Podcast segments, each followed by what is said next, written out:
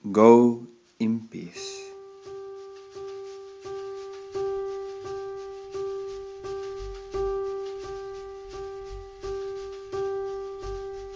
My name is Peter. I'm 20 years old from Virginia, United States. Uh, confession is fantastic because I feel like it's a given our human state of uh, imperfection is an invitation from Christ for us to uh, come back and reconcile with Him and to His will.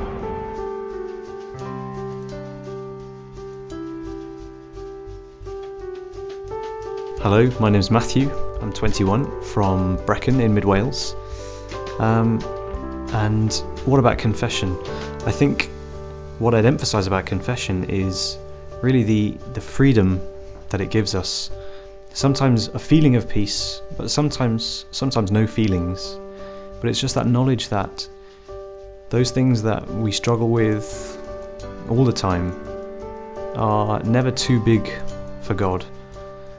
They they are never a lasting obstacle between us and him.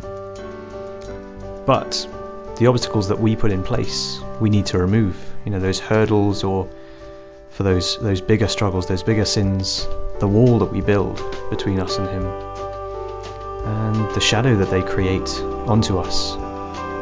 And confession just gives us a chance to just knock down that wall and to say, God, I want to be back with you face to face with no obstacles in between us.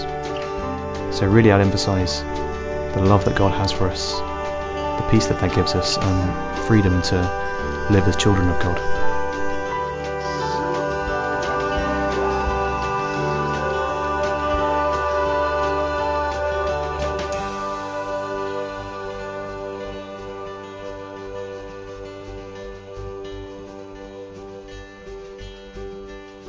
I'm Brian, 20 years old, and I'm from Washington, D.C.